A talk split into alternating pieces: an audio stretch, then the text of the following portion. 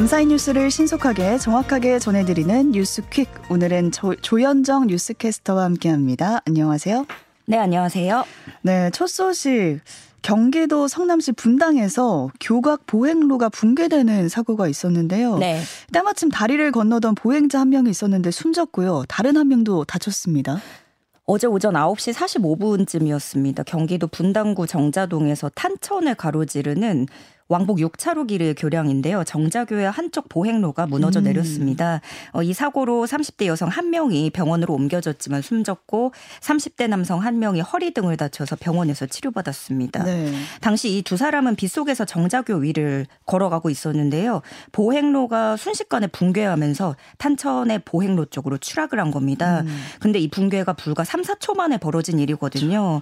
이때 사고 상황이 담긴 영상을 보면 우산을 쓴 시민이 걷고 있던 도중에 다리가 갑자기 오른쪽으로 기울어지는데 음. 그 10걸음 정도만 더 걸었더니 순식간에 보행로 전체가 무너지는 거예요. 아, 어떻게 이런 일이 있을 수가 있죠? 정말 뭐 길을 가다가 봉변을 당한 거죠. 네. 이 시민은 순식간에 영상 속에서 사라집니다. 이번 사고로 숨진 A 씨는 20년 경력의 미용사인데요. 사고 당시 정자역 인근에서 자신이 운영하는 미용실로 출근하던 길이었습니다. 이 정자교가 사람들이 정말 많이 이용하는 다리예요. 음. 신분당선 정 자역으로 가는 길목에 놓여 있고 주변에도 7천 세대가 넘는 아파트가 있어서 주민들이 출퇴근길에 자주 이용하는 다리였습니다. 네. 숨진 A 씨도 매일 이용하던 길이었고요. 네, 일각에서는 부실 점검 가능성도 지금 제기되고 있어요. 네, 이 이게 2021년 정밀안전 점검에서는 A부터 2등급까지 이게 다섯 등급이 있는데 이 중에 재작년에는 보수가 필요하다는 C 등급을 받아서 보통 판정을 받았고 음. 지난해 이렇게 표면 보수 등을 진행한 뒤에 B 등급인 양호 등급을 받았습니다. 그 런데 올해 이런 일이 벌어진 거죠. 그런데 또 한편으로는 아무리 유지 관리를 꾸준히 해왔다고 하더라도 이게 30년이 넘은 다리거든요. 어. 그래서 그 자체로 노후화가 문제라는 가능성도 제기되고 있습니다. 어, 경찰은 사고 당시 주변 수도관이 파열된 것을 확인하고 연관성에 대해 조사를 하고 있고요. 또 전날부터 비가 많이 내렸잖아요. 음. 그래서 집안이 약해져서 노후화된 교각이 영향을 받았을 가능성도 살펴봅니다. 어, 이 사고로 성남시는 시내 전체 211개 교량에 대해서 전면적인 안전 점검을 할 방침이고요. 네. 경찰은 유족과 협의를 거쳐서 국과수에 시신 부검을 의뢰하기로 했습니다. 어, 중대재해처벌법 적용 여부도 검토하게 됩니다. 그리고 어제 이렇게 정자교가 붕괴한 이후에 순회교와 불정교에서도 보행로 일부가 기울어져 있다는 민원이 음. 들어오면서 모두 양방향 통행을 통제하고 있습니다. 네, 이건 좀 더 수사가 필요해 보입니다. 서울 한복판에서 납치를 하고 살해까지 한 사건으로 충격을 준 이른바 강남 납치 살해 사건이 있었는데 경찰이 피해자 3명의 신상을 공개를 했고요. 또 다른 한 명을 추가 입건했습니다. 네, 제일 먼저 붙잡힌 3명의 피의자죠. 35살 이경호, 황대한, 그리고 29살 연지호입니다. 굉장히 빠르게 신상 공개 결정이 이루어졌는데 수개월 전부터 치밀하게 범행을 준비했고 또 공개된 장소에서 납치해서 살해하는 등 범죄의 중대성과 잔인성이 인정됐기 때문입니다. 음.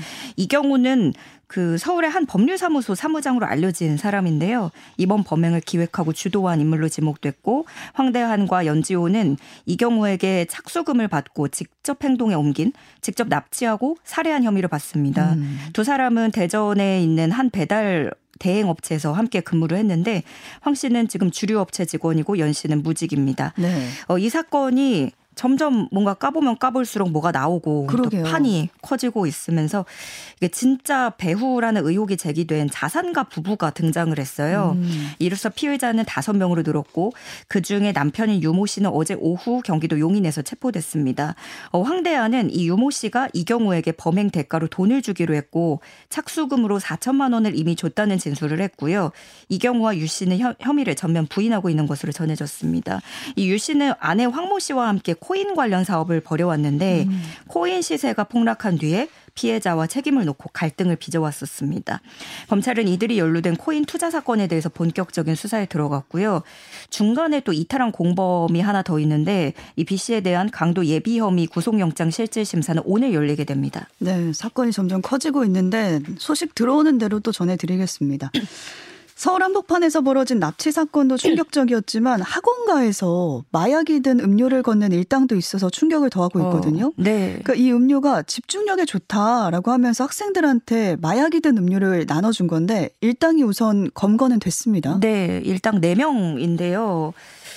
이게 그러니까 음료를 시음한다 하면서 한번 먹어봐라 하면은 음. 이렇게 먹어보게 되잖아요. 그런 식으로 한 거예요. 서울 강남구 대치동 학원가에서 기억력과 집중력 향상에 좋은 음료다 하면서 학생들을 속이고 그 안에는 마약을 넣어서 학생들에게 마시게 했습니다. 음. 건넨 병에는 메가 ADHD라는 글자가 새겨져 있고 또 유명 제약회사 이름도 적혀져 있었습니다. 음.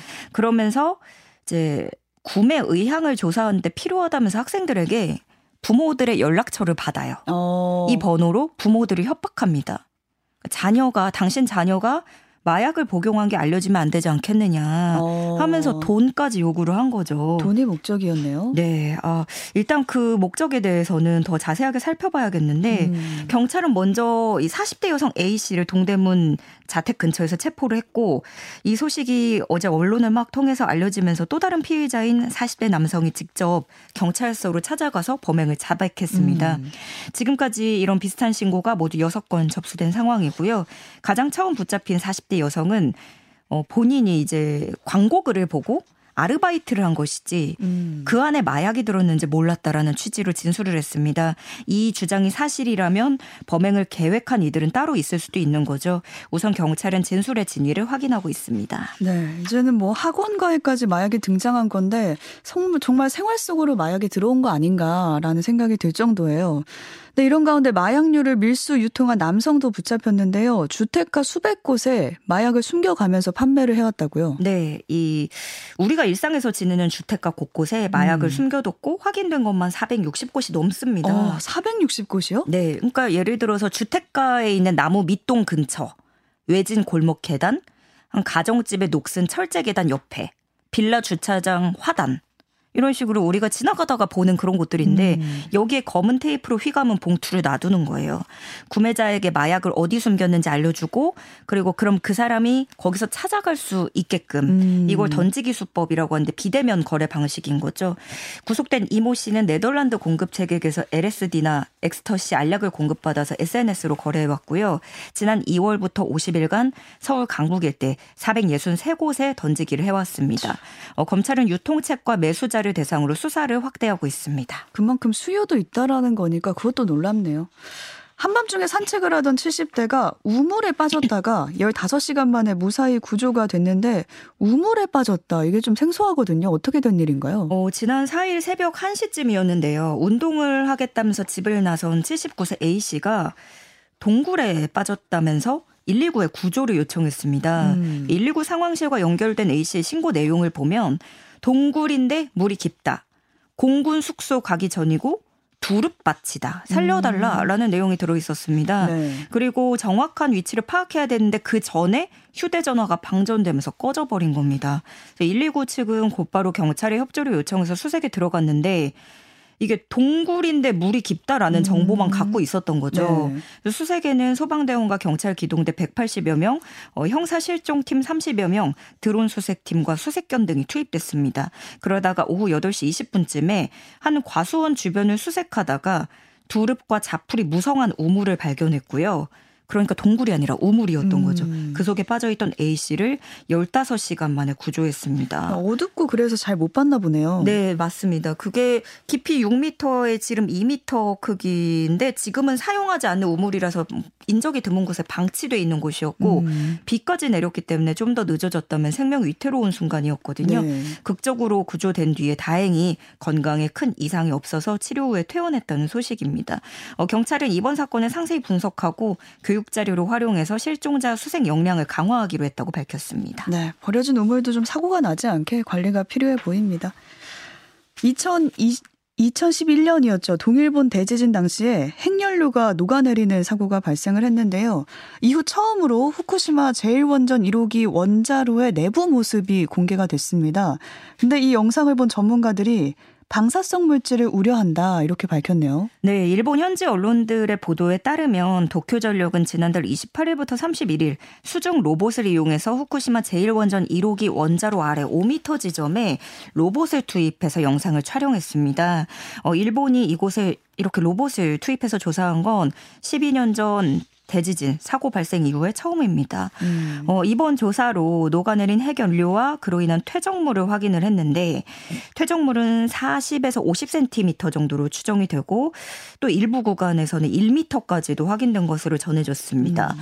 도쿄전력은 이 퇴적물이 광범위하게 흩어져 있을 가능성이 높고 이것을 제거하는 과정이 매우 어려울 것으로 보인다라고 밝혔고요. 네. 현지 전문가들도 지진으로 원전이 무너져서 방사성 물질이 확산할 가능성을 배제할 수 없다라면서 우려하고 있습니다. 근데 이런 상황인데도 일본 정부는 한두 달 안에 오염수 방류하겠다 이런 계획 밀어붙이고 있잖아요. 네, 맞습니다. 그런데 일본 국민들마저도 어, 의아함을 갖고 있는 거죠. 어. 일본 원자력 문화재단이 조사했더니 일본 국민도 절반 이상인 52%가 오염수 방류를 반대하고 있었고 어, 이해를 얻고 있다라는 답변은 6.5%밖에 안 됐습니다. 음. 반대 이유로는 이 정화하는 방법이나 제거가 아예 되지 않는 그 삼중수소의 희석에 대한 문제 등에 대해서 정부 설명이 충분하게 없었다는 게 주된 이유였고요.